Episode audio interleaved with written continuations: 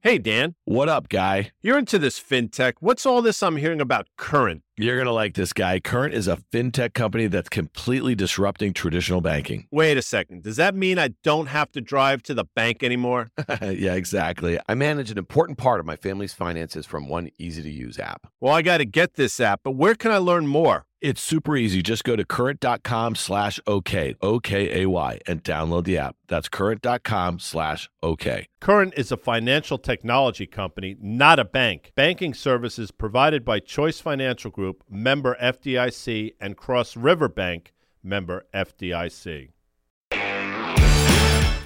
Welcome to OK Computer. I am Dan Nathan. I am joined with an all star group here today. Deirdre Bosa, she is the illustrious host of CNBC's Tech Check. Uh, Rick Heitzmann, who is the CEO, founder, and general partner of Firstmark Capital in New York City. And our friend, Jeff Richards, he's a managing partner at GGV Capital out on the West Coast. We're going to have a little East Coast, West Coast narrative playing through this here. But guys, we wanted to get everyone together here. We wanted to kind of take some different points of view here about what has kind of gone on. We're really going to focus on probably what's going on right now as it relates to the fallout from this Silicon Valley Bank. We're going to use kind of my kind of Wall Street approach to it and kind of someone who had a front row seat through the financial crisis. Obviously, Deirdre has been reporting on this extensively, not just on CNBC, but on local news, on the NBC Nightly News. And Rick and Jeff, who I have talked to um, over the last few days extensively, whether it be by text or, or phone, just kind of the, the work that you guys have been doing at your own firms with all your portfolio companies. It's been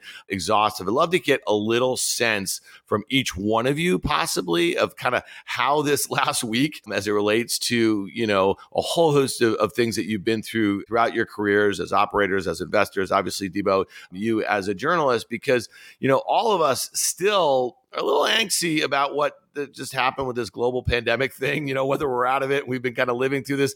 Debo, how does this last week kind of rate to you? And I'm just curious, you know, kind of what inning we are in of this little crisis here. So, not to age myself, but I came into the world of journalism right after the global financial crisis. And I always felt like I missed out on the biggest story potentially of my lifetime. A few days ago, when all of this started happening, right in the field in which I play, I thought this must have been what it was like. Um, but I never imagined that I would have a front row view to a banking crisis being based in San Francisco in the Bay Area. So it was pretty incredible jumping on the phone with people on the network, with investors, with startup founders, and hearing just the anxiety and the uncertainty that was really just whirling through the markets and over the weekend was something that I haven't experienced as a journalist so far, especially in tech. It was the perfect meeting, too, of tech and financial news. And I think you know when I was I was actually down on the floor of the stock exchange on Friday, and the VIX hit the high uh, since December 11. So you know it was right around that time, still in the financial crisis, where it seemed like there was more uncertainty to you know since that time, but maybe differently from the technology perspective. You know that was not really an existential crisis. It was just kind of this macro thing that was going on in the financial crisis. But as this thing unfurled over the last several days, you know, this was a real existential crisis for our companies, and that there was a number of them that might weren't sure if they could make payroll. Yeah, and I would just add that the timeline was so quick. And I suppose all these other events, when we go back to the GFC, you know, they felt quick as well. I was just looking up the dates. You know, if you think about Bear Stearns, the fire sale of Bear Stearns was in March of 08. The Lehman event wasn't until September. Part of what we've been trying to communicate with our companies is hey guys, the last three, four days we just went through was one of the craziest and most stressful, certainly I've been through in my career. And I've been in Silicon Valley since 1995. Everybody working 24 7 over the weekend, trying to come up with a backup plan, as Rick mentioned, for payroll Nobody worried about their own personal money that they may have stored at SVB. I never heard that once. Everybody was focused on how we're going to make payroll for our people, for our teams, for our people that make, you know, $60, $70,000 a year. And really up until Sunday when the Fed announcement came out, everybody in peak stress mode of trying to figure that scenario out. And obviously we had payroll providers like ADP and Rippling who were right at the center of this as well and representing hundreds of thousands, if not millions of employees. So it was for me, uh, and I think for uh, pretty much all of our founders about as stressful as it can possibly get. And then I would just say, you know, what I have been incredibly impressed with over the last 48 hours is one, the way the government handled the response and the communication, I thought was very effective. And it did what it was supposed to do. It calmed the market. We did not have a run on regional banks on Monday. And, you know, we could all speculate what could have happened had they not done that. But I can tell you with pretty high level of certainty, as I know a lot of people who bank with uh, First Republic, as an example, they were planning to pull their capital from First Republic Bank. The government coming out and saying this provided a very significant backstop to that happening. And I think had the effect that they hoped it would on the market. What was so amazing about this too, I just it still kind of blows my mind is that this was a liquidity crisis. It wasn't a solvency crisis. So what Jeff is saying, no one was worried about getting their money back. It was a time crunch thing and cash burning startups that need to pay make payroll or keep the lights on, stay operational. Those were the ones that were most worried and I remember even my mom came up to me in the middle of it and she said, are we in the Great Depression? Isn't that what bank runs mean? And I thought, kind of. It is. It was very different than what we saw in 08, 09. And and there there was layers of risk. I think that you know some people said I'm safe because I don't have my deposits at, at SVB, and then he said, well, I might be relying on debt from SVB. Well, I don't have my payroll at SVB. Oh, but I do use Rippling, whose payroll is powered by SVB. So people went from thinking, oh, there's nothing to see here, to I'm not sure if I could pay my team in in three days how this unfurled and all the different unintended consequences were much bigger than anyone thought at first going back to what Jeff just said, I mean, Bear Stearns happened nearly 15 years ago to the week, which is pretty astounding. And, you know, it was one of those situations where a lot of people kind of saw this. It was like a slow motion train wreck a little bit. And there was definitely a panic that weekend in the feds and, uh, you know, got the powers that be together. And they probably thought they stemmed what, what, what could have been easily a crisis. This is, again, this is March of 2008. You know, markets rallied. They were just kind of back on their merry way. And I look at the way that the stock market has been treating this. I mean, listen, they were shooting first, asking questions later. Still with the regionals, Jeff, you make the point about First Republic. Yeah, depositors were backstopped. I think these business models are going to be very impaired going forward. I think the other thing, to Debo's point about liquidity versus some other sort of systemic issues, I mean, the businesses are going to look very different going forward, right? All of these banks. So if we are just going to take a page out of the playbook from the GFC, and again, no one wants to kind of revisit that, but if we've learned anything about this, that one off events like this in the financial system are not particularly common, right? And so when you think of the huge beneficiaries that we've seen right now, the irony is that the too big to fail banks are the ones that are going to be inundated. let me tell you guys something, okay? If you are the brand Silicon Valley Bank, Bank. And I have lots of friends there, and I used to think very highly of them. I don't really have an opinion. I'm not in it the way you guys are right now. Why the hell would you reward this franchise with some sort of continuation of your business if you were not tied to them for the sorts of services that made them attractive to, let's say, half of the VC backed technology community. I, I, just don't get it, right? It's just like, you know, Bear Stearns had to lose its name when it became part of JP Morgan because people didn't want to do business with Bear Stearns. They wanted to do business with JP Morgan. And JP Morgan was buying assets. They were buying a, a level of stability for in and around their ecosystem and they were taking out a competitor. So I guess my point is, is like if you think we're out of the woods because the Nasdaq rallied two percent today, and Fed Chair Powell is done raising interest rates, which a lot of people are putting this crisis on his feet, right? Because of the pace in which they've raised interest rates over the last year. I think you got another thing coming, and that's my two cents. And I'm just curious, Debo, because you straddle this Silicon Valley and this Wall Street sort of universe. Are you getting a sense that people think we're kind of out of the woods because the Fed, the Treasury, the White House have taken extraordinary measures? I mean, trust me, back in March of 2008, I think they talk extraordinary. Wall Street has a sense, I, maybe it's not just Wall Street. A lot of people wanted to point fingers, say very bad risk management, right? The long duration treasuries, they knew that their deposit base was shrinking. They knew this well in advance. Terrible risk management on the back end. But does no one go to Silicon Valley Bank again? No.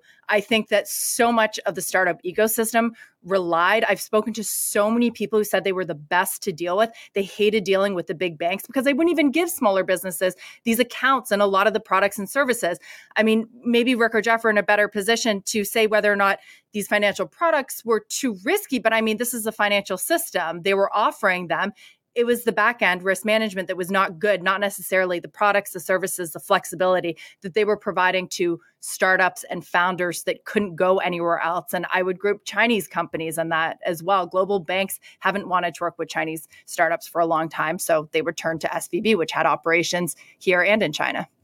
Well, that was the backbone of their of their offering, right? For the last 40 years, they've said, you know, where traditional banks would turn their back on companies that were small, that were unprofitable, that were more optimists than they were cash flow machines, they were willing to invest in those relationships and nurture those relationships over time. And that's how they built their brand. And that was the brand that they continued to build and grow over 40 years. The issue now is that brand was worth a lot a week ago and that brand you know if you talk to my friends who are public market analysts and financial services are involved in the financial system they thought as recently as last wednesday we started talking about it that's a great brand has strong presence has deep relationships in one of the most important sectors. People are going to pay a lot for that brand. You know 36 hours later they were saying the same thing dan was just saying that oh my god you know silicon valley bridge bank is probably not the best brand and do you have to rebrand this to Lines Bank and you know restart it with the same ethos around customer service to have those customers return? I look at the cycle of that great financial crisis and the timeline of call it that five or six months between Bear Stearns and Lehman. I personally think this is just my own personal view. This is not Silicon Valley's view. We have a whole host of things that are going to break because rates have gone up so fast. What this showed us was that the risk management departments of the 16th largest bank in the country wasn't equipped to handle that.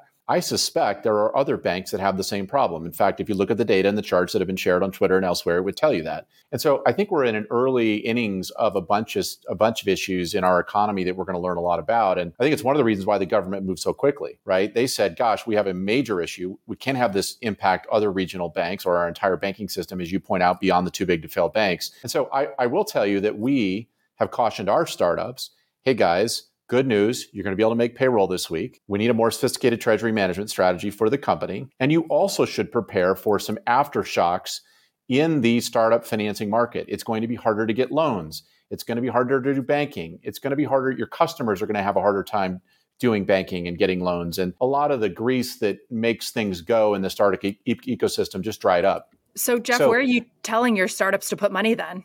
The bigger banks, well, the best capitalized ones? Well, many of them, many of them already had accounts at J.P. Morgan, Citi, Bank of America, Wells Fargo. You know, they were using Silicon Valley Bank for a portion of their money.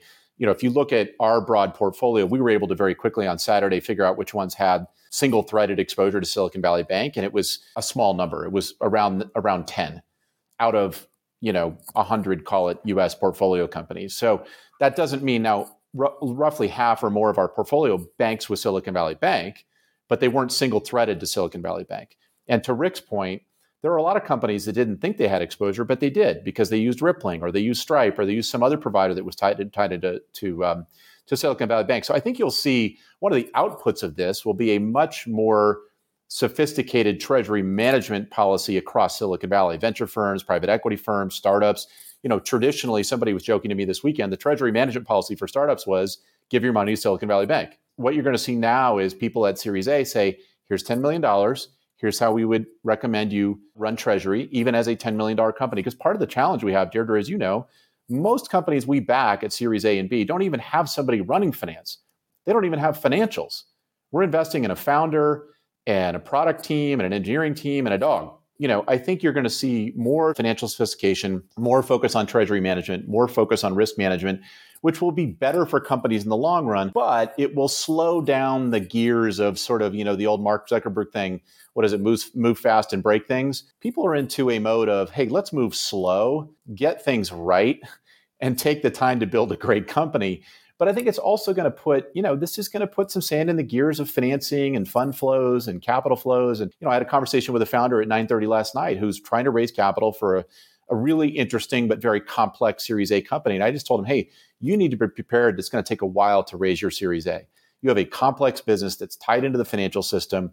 It's going to be hard for people to understand. They're trying to get a sense of their own treasury management. And now you're asking them to trust you with yours it's going to put some sand in the gears of the startup ecosystem. Our portfolio probably looks like Jeff, probably look like a lot, of, a lot of people's that only you know a single digit percentages were really affected in terms of either existential risk or, or missing payroll or needing something to do this week. But majority of them were affected in some way. When I first started around the same time as Jeff, it was actually in the term sheet that you deposit the financing in Silicon Valley Bank. That was a contractual thing because we didn't want you depositing in some bank we never heard of or in a, maybe a money center bank where we couldn't have a relationship. And the relationship that we had with Silicon Valley Bank and the terms we knew existed made it the, the best place to put that capital. And I think, you know, in term sheets probably starting tomorrow, you know, you're going to deposit this thing in, you know, the $10 million I give you for the Series A in compliance with the Firstmark risk credit and treasury methodology that you know we're we're putting together. We're probably going to publish it. I think we're going to open source it in the next day or so, which includes you know having money center bank accounts, having multiple bank accounts, understanding where your payroll is, having short term liquidity across a couple banks, all the normal things that no one thought about a week ago, but I think will be best practices next week. You know, I, I, have a question actually for the group. Is something I was thinking about when this all hit and the speed at which it sort of spread because one of the main differences between 0809 and now is that we have Twitter and you have some people typing in all caps and stirring up quite a bit of panic. So I wonder too if there's sort of an education in this that's going to change almost the fabric of tech.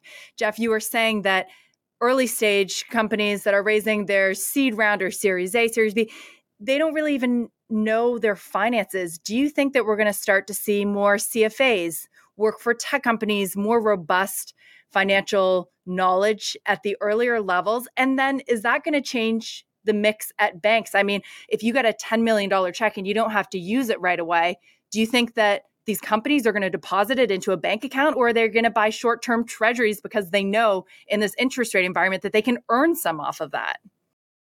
Well, until this weekend, not a lot of people spend a lot of time worried about the $250,000 limit, uh, FDIC limit. You know, I talked to a friend who runs a restaurant this weekend who breaks with Silicon Valley Bank. I talked to a friend who runs a hotel that banks with Silicon Valley Bank. They have a lot of money sitting in cash. Why? Because they run payroll, they pay their vendors. They're not running a treasury management trying to arbitrage, you know, T bills. But should and they, so, with rates where they are now? well, I, I think one of the questions we have to ask ourselves as a country is how many small businesses have that expertise or even understand the difference between cash, a money market, and a T bill? Most don't. And so, if we're going to keep that limit at 250K, we need to really figure something out because the majority of small business owners in America do not understand how to manage that, how to allocate risk, how to, you know, and, and again, you're talking about a lot of folks in our portfolio. Uh, Rick was just mentioning this. Of the 10 companies that I mentioned, all of them run a payroll larger than $250,000 on the 15th. We're talking 600, 700, up to a million. What do we tell them? Keep 250K at 100 banks and then wire it all in during the week when you're going to run payroll? Like, that's not a best practice. So, there, again, there's some things that have to get sorted out. All of the firms like ours are going to be rolling out, you know, treasury management best practices. I'm on a Slack channel we have with a thousand startup folks that people are asking questions and exchanging ideas, and we're giving them tools and templates and whatnot. So I think we'll, people will get better and more sophisticated around this. But let's remember the problem here was not poor financial management by startups. The problem was the 16th largest bank in the country did not do a good job of treasury management on its end on risk management. This is not this is not a startup problem. I don't I think there was a there was a narrative over the weekend, oh this is a problem with startups. Startups are fine, right? There's less capital coming in this year than there was 2 years ago, but 21 was an aberration. We're not going to see 21 again hopefully for another decade the startup ecosystem is healthy. People are well capitalized. They have more burn. They have more runway than they did in 08, 09. Most companies had 12 months back then. Now they've got two or three years. The startup ecosystem is actually doing quite well. It just had a knock-on effect of lower capital coming into the system with with uh, Silicon Valley Bank, and then obviously their their capital markets bet that they made that didn't that out to didn't turn out to be a good one. What is it? And I think that's a great point. I mean, some of the valuation compression we saw last year had to do with the fact that the cost of capital was a lot more, right? And and so it, you know all of the sorts of metrics that companies had been solving for in a zero interest rate environment and kind of the way that you guys would invest capital, it was really dictated by that monetary policy regime for all intents and purposes. And when you go back and you look at venture, I know Jeff and Rick, you guys have all the data. I mean, when you think about the size of the venture backed tech community in 08, 09 versus now, it's like nothing, right? Like, so it, it, it's really interesting to me when you talk about runways.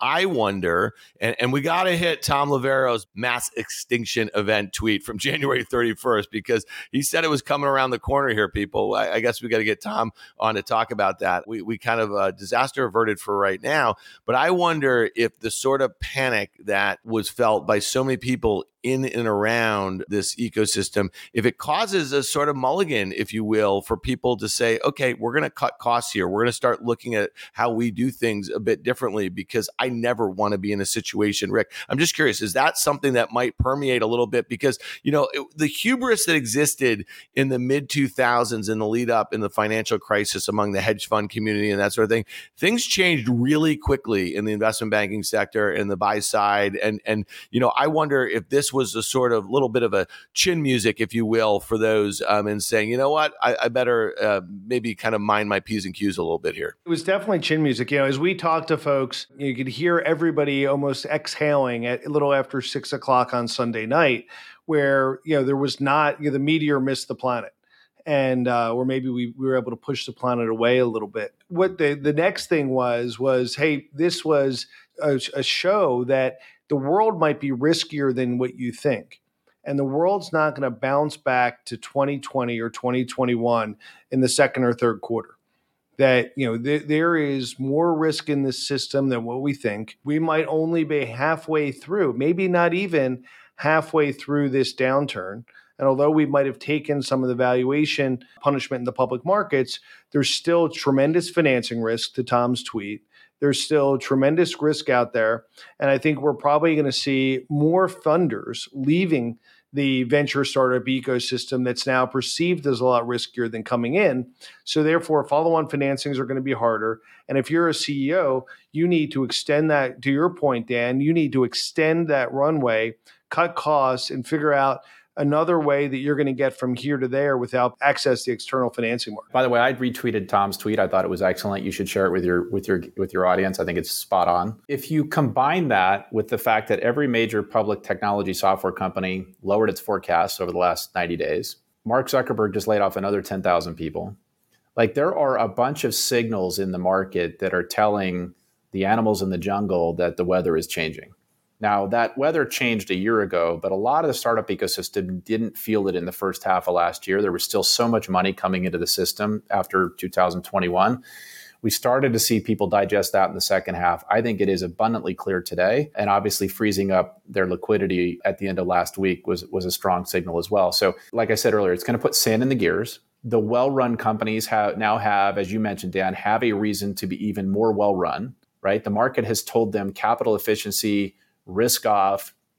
Having said that, I think we all know if the Fed pauses or even lowers rates in the back half of this year, you're going to see risk back on. And so we're just trying to tell companies hey, be smart about your runway, be smart about the way you run your company. Take this as an opportunity to have a more sophisticated treasury management policy. But it doesn't change the fact that these companies are going after gigantic markets, they're creating innovative products, they got a ton of demand in the market. You still have to run a great business. But there will be, to t- back to Tom's tweet, I mean, what he sort of implied, and another investor, Elad Gil, had a great tweet that I shared, you know, is sort of Darwinism. There are going to be legendary companies that come out of this cycle, just like Stripe and Square and Facebook and others came out of the great financial crisis, they're going to be legendary companies come out of the cycle. The Darwinian process is painful.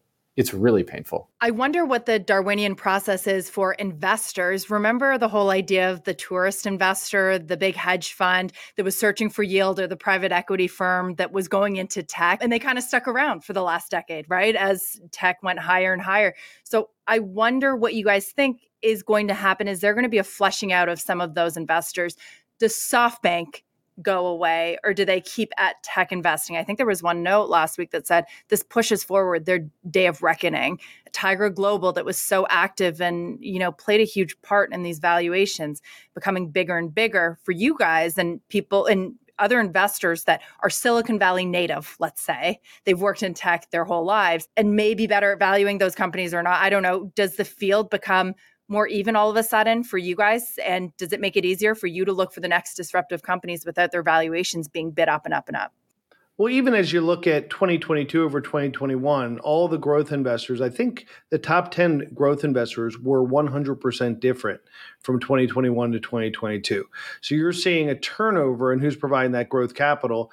You're seeing hedge funds, private equity funds, even family offices that were willing to write very large checks that were not players in tech five years earlier and were playing the momentum of a 12 year bull market, all leaving the market. So the tourists have kind of left the building probably six to nine months ago. Now the market's readjusting. So many of the, many of those companies, especially at the growth stage, who raised a couple of years of capital in 2020 or 2021 haven't had that day of reckoning yet, where they have to go back and look at themselves in the mirror and say, "Hey, we need another financing." Or we need to go out and access the market in some way, which calls their valuation, their burn, their business metrics into question. And I think you know the way that some people have cut the numbers, it's going to probably be in the second half of this year assuming some normalized burn, that those growth companies are going to be coming back to market and they're going to have to kind of face the music for an evaluation perspective and a business model perspective. To Rick's point, some of that already happened. You know, we saw some some folks who have gone back to being a hedge fund or or whatever you know a lot of family offices and other folks that had come into the VC market. You know partially because they're they have sophisticated asset allocators inside of their organizations and they say gosh if I can get five five percent in a two year T bill why am I taking risk in the venture capital market? There, there's a lot more out there but I but my question though I wonder though are these portfolios have they marked down their portfolios in line with what's happened in the public companies which jeff you were just talking about? Has that happened yet? And maybe even i would love for you to share how the different ways of marking your portfolio. Are you forced to do it when only when you have a fundraising round or do you mark to market? That's probably more of an art than a science but i think a lot of people were coming to the reckoning at the end of the year where their their auditors are forcing them to you know look in the mirror. And then i know up until maybe the third quarter of last year private tech funds were only down half as much as the public tech funds of year to date q3 which obviously we know is not true right they, you know theoretically bigger companies probably that have more cash have a more liquid security probably should be down less than than their private counterparts. So what you've seen is a very slow pacing of VCs being able to mark down that portfolio and because it doesn't trade on a day-to-day basis, you know, you're not forced to mark that down and have that financing. But I think whether it's it's this event, I know some even auditors or were were thinking it might take longer to get the audit done for 2022 because they were mid process when some of these banking crises uh, issues happened but you know you're going to see you know more dramatic markdowns in Q4. You know also because you're you're also seeing the effect of crypto and FTX in Q4. So you're going to see um, more dramatic markdowns and therefore more people leaving the market. So new funds who are not able to raise money and tourists who might not be long-term players in the market. But obviously the the existing funds, the you know the GGVs of the world are and us are going to you know continue to persist and invest in the best entrepreneurs. Every firm does it differently. Most LPs have some consistency in the way that they do things and they will proactively mark down their assessment of portfolios in some cases on their own because they might see a single company that's in five or six different portfolios that they're an investor in. We proactively tried to adjust some of our valuations last year. The only thing I would add there, though, is you can't proactively sort of arbitrarily write up your companies and you can't proactively and arbitrarily write them down either right when i'm when i'm an investor in a, in a great software company that's valued at $100 million if the public comp goes up 10x i can't just write it up in value in 10x what we do internally is we use the financial data that we get with the company obviously the, the financials of the business we use relevant public comps where we can and then we actually have an internal grading system that we apply that our finance team runs independently of the partner that says, how is this company performing versus expectations? And we try to come up with a rational valuation that then is blessed by our auditors. But I think it's an important distinction to make because when things were good, people couldn't just arbitrarily write up their valuations either. They can't just arbitrarily write them down all of a sudden either. The, the auditors would have a very hard time with that. So there's a lot of work that's gone into this. I personally believe that most firms want to create a fair representation of the value of their companies, is one data point. The second thing I would add is, you know, if you look at our firm, 75% of what we do is Series A and Series B. You're talking about companies that are still in the early days, first five years of their life cycle. Maybe a $5 million company shouldn't be valued at 100 million ARR, but it's not as crazy as a $50 million company being valued at 10 billion. And so the adjustment on those Series A and B companies, if you were to make any proactively, would be very slight. It's really the companies that you're asking about, I think, are the 1,200 that are valued at over a billion dollars, the, the quote unquote unicorns. And that's probably to Rick's point where you're going to see the most fluctuation over the next 12 months as those companies raise additional capital, get remarked, or go public. You know, hopefully, knock on wood, we will see an IPO market in the back half of this year and hopefully a healthy IPO market in 2024.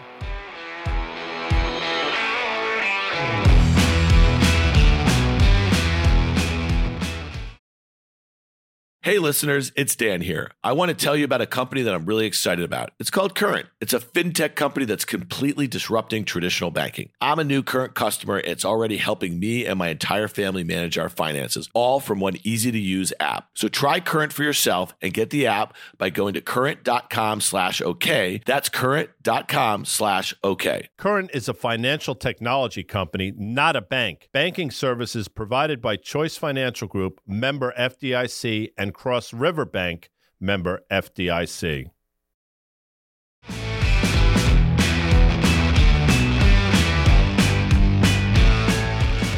Guys, I don't really want to get in this kind of um, bailout, not a bailout debate. I, I, don't think it's particularly useful. And I think we all kind of articulated, you know, over the course of this first half an hour, why we thought necessary for the powers that be that did what they did to kind of at least quell what would have clearly been just a, a financial meltdown this week. And, and maybe they just kicked the can down the road. I mean, this is one of the biggest criticisms, right? You hear that term moral hazard all the time. And, and you know, um, when, you, when you think about uh, Ken Griffin was interviewed this week in the FT and he is obviously the founder of Citadel. It's a 60 plus billion dollar hedge fund.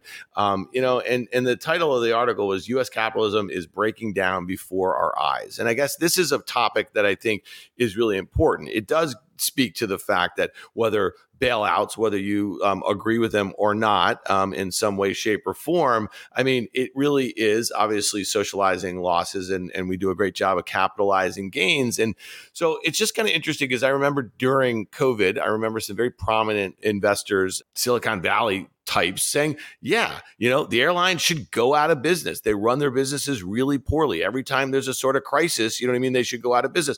And I'm just curious, like, you guys are venture capitalists, and I'm just curious how you think of how capitalism is doing right now. Because in my lifetime, at least in the last 25 years since I entered the hedge fund business, there's been no shortage of stopgaps, whether it was long term capital, whether it was, you know, post um, the dot com implosion, whether it was a financial crisis. You guys can't see it, Jeff have a snicker in here. This is me put my little fast money hat on um, a little bit, but it, it doesn't seem to be doing particularly great for the masses. I get the argument, right?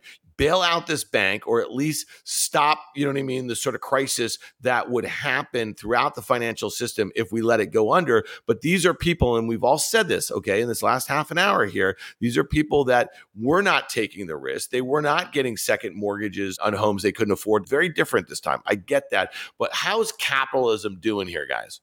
It's a big question. I, I, just uh, you couldn't see, but I took one step back to let Jeff take this one.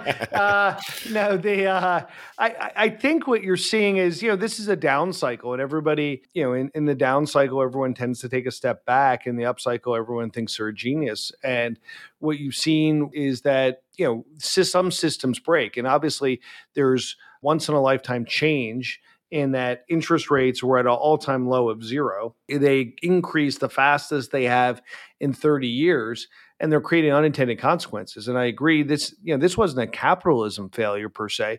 This was a credit and risk failure by a bank that they were unable to match their assets, their duration, and their interest rates by deposits and assets. So you know the there was a run on the bank and therefore a lack of deposits, but it wasn't caused by any of these employees. And I think the government's job is in extraordinary circumstances to act like a shock absorber and be able to ring fence problem areas so it doesn't create a contagion. In this case, there was a problem around a bank that probably had w- wider tentacles than anyone would have guessed and they had to stop that contagion so people could you know everybody along those lines could get paid payroll, could make their you know pay their bills. We had a company that had a big tax bill coming tomorrow that they weren't going to be able to pay their taxes because it was a big tax bill and it was in, and they had it in a working account in Silicon Valley Bank. So there was a lot of people, and whether it's Jeff's friend who runs a hotel, my friend who runs a little league, or my friend who's trying to pay their tax bill that you know business would generally have ground to a halt for some of these folks and it wouldn't have been good for anyone you just said unintended consequences rick and, and so how about this the feds backstopping all depositors in all US banks. So does that mean if I'm some foreign company or large individual i'm just going to go park as much money as i can across every us bank okay? And and what does that do to our banking system? What i'm saying is we might be creating a huge huge potential bubble in the too big to fail banks. Any of these short-term things which are broad-based that no one thinks about creates huge unintended consequence. So if you said hey i'm going to i'm going to raise the limit from 250 grand to infinity Obviously, people are going to, and I'm going to make sure that the five money center banks can't fail. Obviously, people are going to put their money there and it's not going to work. Or if you say, I'm going to backstop every single regional bank, that's not going to work. I think what you're going to say is that no one reviewed 250 grand, which is to Jeff's point, was completely inappropriate maximum for for most small and medium sized businesses. They're going to have to do that, and you're probably going to have to charge more for FDIC insurance. Further regulation, Rick. Uh, okay, these are going to be passed through to consumers, to businesses. I, I guess I just wonder, Jeff, a little bit uh, uh about you know going back to the 2008 timeline. And again, I, you know, I, I guess you know a lot of people are going to. Oh, it's very different this time. But I, I wonder, you know, what lies beneath some of these money center banks. Like, you know, we, we talk about J.P. Morgan as the this you know the best of breed, this and that you know, Citibank, Wells Fargo, Bank America, these are not great institutions for all intents and purposes, the way that they've managed their businesses over the last 25 years. Given the financial crisis, they had to have a lot less risky balance sheet than the regional banks. If you remember, they the bigger you were, and therefore the bigger bailout you got, therefore the more restrictions you were put on. So eh, there was kind of this perverse incentive for the regionals to be more risky. And if you looked at, you know, some of the charts around Silicon Valley Bank and the regionals, the risk that they were taking was much more than was regulatory allowed by a city or a JPM. And therefore that contributed to this issue. But what I think you're going to see is obviously those costs are going to be borne by the depositors but you know, we've already seen kind of synthetic products where you're going to get paid 150 basis points less on your cash but we're going to guarantee it to 150 million dollars. And i'm sure jeff has seen three banks have come out with this so far and i think you're just going to get less interest on your money because those banks are going to have to take less risky bets and they're going to have to have a bigger equity cushion. And I think that's probably a better solution to this than you know having a, a, major bank blow up over 15 years. You know, we invest in a lot of companies that provide technology to small businesses, literally hundreds of thousands of small businesses. And in my personal view, 55% of America works for a small business. It's 42% of US GDP. One of the primary questions we need to ask ourselves is what can we do to help those businesses to succeed? Concentrating power in the four largest banks does not help small business, right? I could be wrong, but I feel like I read about a three and a half billion dollar fine for Wells Fargo pretty much every year. so I think the regional banking system is incredibly important to our economy and to our country. It's why the government moved so aggressively on Sunday to do what they did. And, you know, Dan, back to your question, is capitalism working? Let's also not forget what did we pump in? $7 trillion of stimulus in 20 and 21 to deal with COVID. So we're still in like the aftershock of an unprecedented amount of money that flowed into our system. Unemployment. We still don't quite understand what's happening with the American labor force. Immigration's at an all time low. Unemployment's at an all time low. Wages went up, which looked great but that drove, you know, partially is what drove inflation. And so we've got all these moving parts that I think are pretty hard to figure out. And God, wouldn't it be nice if we could all just take a deep breath for like six months and just have a quote unquote normal economy? I certainly would love that after the, the events of the last weekend. You wrap in COVID, rising interest rates, this issue with Silicon Valley Bank. We've had a lot of shocks to the system in the last three, four years. I don't know. Part of me says, damn, we've done a pretty good job at dealing with this stuff. Like, pretty resilient. Not, you know, the Russia Ukraine issue. Yeah, well, that's my point, Deirdre. That's what concerns me. Knock on wood, so far, so good. Where are we going to have the big snafus? But when you say we dealt with it so well, I mean, we threw $5 trillion at COVID, right? And then so, I mean, like, again, and what did we just do? How many hundreds and billions? This goes back to my question How's capitalism working, guys? You know, I mean, like, that's kind of my point. And I think when Ken Griffin's point in this interview in the FT is that sooner or later, somebody is going to have to do the hard work here. And the irony is that back in 2018, when Fed Chair Powell started at his job, he started normalizing interest rates, right? And what happened? We had a little bit of a global growth scare in Q4 of that year. The stock market went down 20% in a straight line and they pivoted. And that was it. And that moment when they blinked, okay? So then we got to this point where, okay, you know, the Fed put is in full effect here. They want to keep risk asset prices bid up. And so, I mean, I, I guess my point is, and, and, and I know that you guys listen listen to Guy and Deirdre is probably sick of it, and, and myself here, and we rail about uh, against some of this, but sooner or later we're going to be kind of down for the count because when I go back and I look at the history of this, when you talk about resilient and talk about the economy, I mean, we had a two percent on average GDP from the financial crisis up until the pandemic, and we also had inflation that was just below two percent. The Fed was kind of managing all of that. They had managed out recessions right out of the normal course of the business cycles. They did it in 2020 with COVID. They're kind of doing it right now for all intents and purposes. They had been. So I guess my point is, is like you guys can keep investing in all these companies. They're going to make all these great, like, you know, whiz bang sort of things here and there or whatever. But sooner or later, you know, we may find ourselves in a good old fashioned depression that the Fed is going to be like, they're going to be so turned into a pretzel. Just think about what's happened in monetary policy and just, so D, talk to me here. Help me out.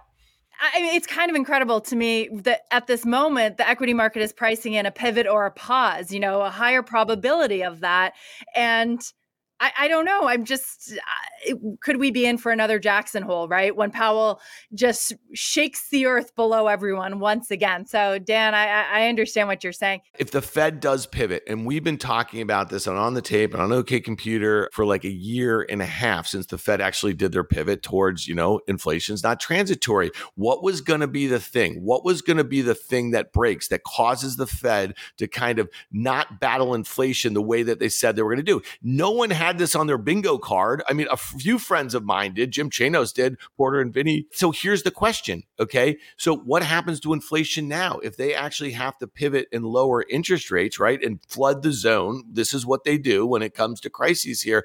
Are we going to find ourselves in a really nasty stagflationary sort of a cycle? And none of us on this pod right now really knows what that means for risk assets, especially how financialized that they have become and how interwoven we have become. And another theme in our podcast over the last year is this single point of failure, right? And so all eyes are going back to the Federal Reserve right now. Now, you could point to some other areas, you know what I mean, where that's happened too. Dan, you asked, how is capitalism going? Maybe this is what we can end on too. How is communication going? Um, there's been what's going on in Silicon Valley over the last few years, it's become more inward looking and can I say a little bit more echo chamber ish? And so, how do you guys think that everything was communicated over the last few days? Do you think that the style of communication changes? So, it's not Silicon Valley versus mainstream media. Did that problem get deeper? If it is a problem, maybe it's not. Did that get deeper, that issue over the last few days? How do you think Silicon Valley comes out of this to the average American that now is looking at this as a bailout?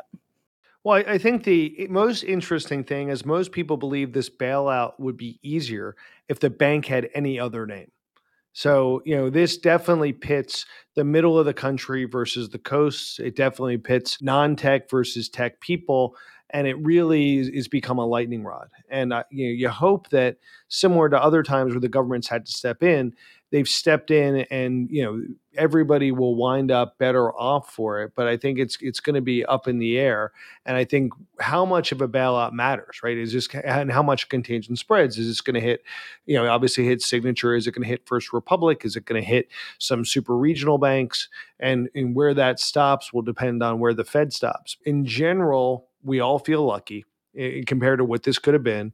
In general you know we're all moving forward and hopefully this is going to be a rocky path for the rest of 23 but you know uh, we're hopefully preparing our, ourselves our partners and our companies for that path forward. Look there certainly is an awareness in the tech community that we need to do a better job of communicating and engaging in the communities where we operate right? We have companies in atlanta and utah and texas and florida and new jersey and massachusetts and all of them are impacted by this. And yet all of the narrative was quote unquote silicon valley. And i think that you know that narrative post covid where so many founders have chosen to move to other parts of the country and start businesses and you're seeing capital flow into these other markets wasn't really part of the narrative. And so yeah i think there's a whatever it is v2 v3 that is hey silicon valley is not it's not about a, a geography or a zip code it's about tech and innovation in our country. And thankfully, there were a lot of folks behind the scenes, from what I understand, working with folks in DC to help them understand that this was about small business. It's about our innovation economy. How interesting it is that this happened at the same time we're trying to build our own capabilities to make chips, right? We're understanding that solar and energy and clean energy and electric vehicles and all these things that have been invented and created by technology founders but in many cases aren't even in quote unquote Silicon Valley anymore, are really important to our country. And I think that message clearly got through to DC that this was not about San Jose, California, you know, where Mountain View, Apple, Google, Facebook. This is about small businesses and our innovation economy. So I'm glad that came through. But clearly, a whole new playbook and script needs to be written about how America feels like they're a bigger part of that. Yeah, but Jeff, the irony there is that we know it and Washington knows it. All of those new technologies have been subsidized for years by Washington. When you think of the IRA and the CHIPS Act, and you think of everything that's gone in the EV uh, space and sustainable energy. And, and I guess this just kind of brings me, and I'll leave it here on this note. There was an op ed in the FT the other day that said the Silicon Valley Bank shows there are no libertarians in financial foxholes. To Debo's point, is that about communication and about the messaging that had been coming out from the likes of Elon Musk and some of his dogs that he's got out there on Twitter and, and doing his dirty work and stuff like that. I mean, it, it's kind of interesting in the way that, that there was this huge pushback from a big part of the community. But as soon as they were in trouble, then this is the narrative, okay? They were like, gimme. You know what I mean? Like that sort of thing. So, um, I, you know, again, I'll just say this, and I'm play, I'm taking a page out of my financial crisis playbook because I know none other here. But strap on, people, because this is thing is not over right here, just not. And so, I think the advice that you kind of said you were giving to your portfolio companies, you know what I mean, to be prudent now. This was a shot across the bow here. The lessons learned right now, no matter what economy we're in, they're going to be better off for it. You know what I mean? And so, I guess we could kind of stay out of culture war battles as it relates to all that sort of stuff and kind of hope for the best here. But all right, listen, I really appreciate you guys coming on. That is Deirdre Bosa, CNBC's tech check reporter, Rick Heitzmann of Firstmark Capital, and Jeff Richards of GGV. We really appreciate you guys being here.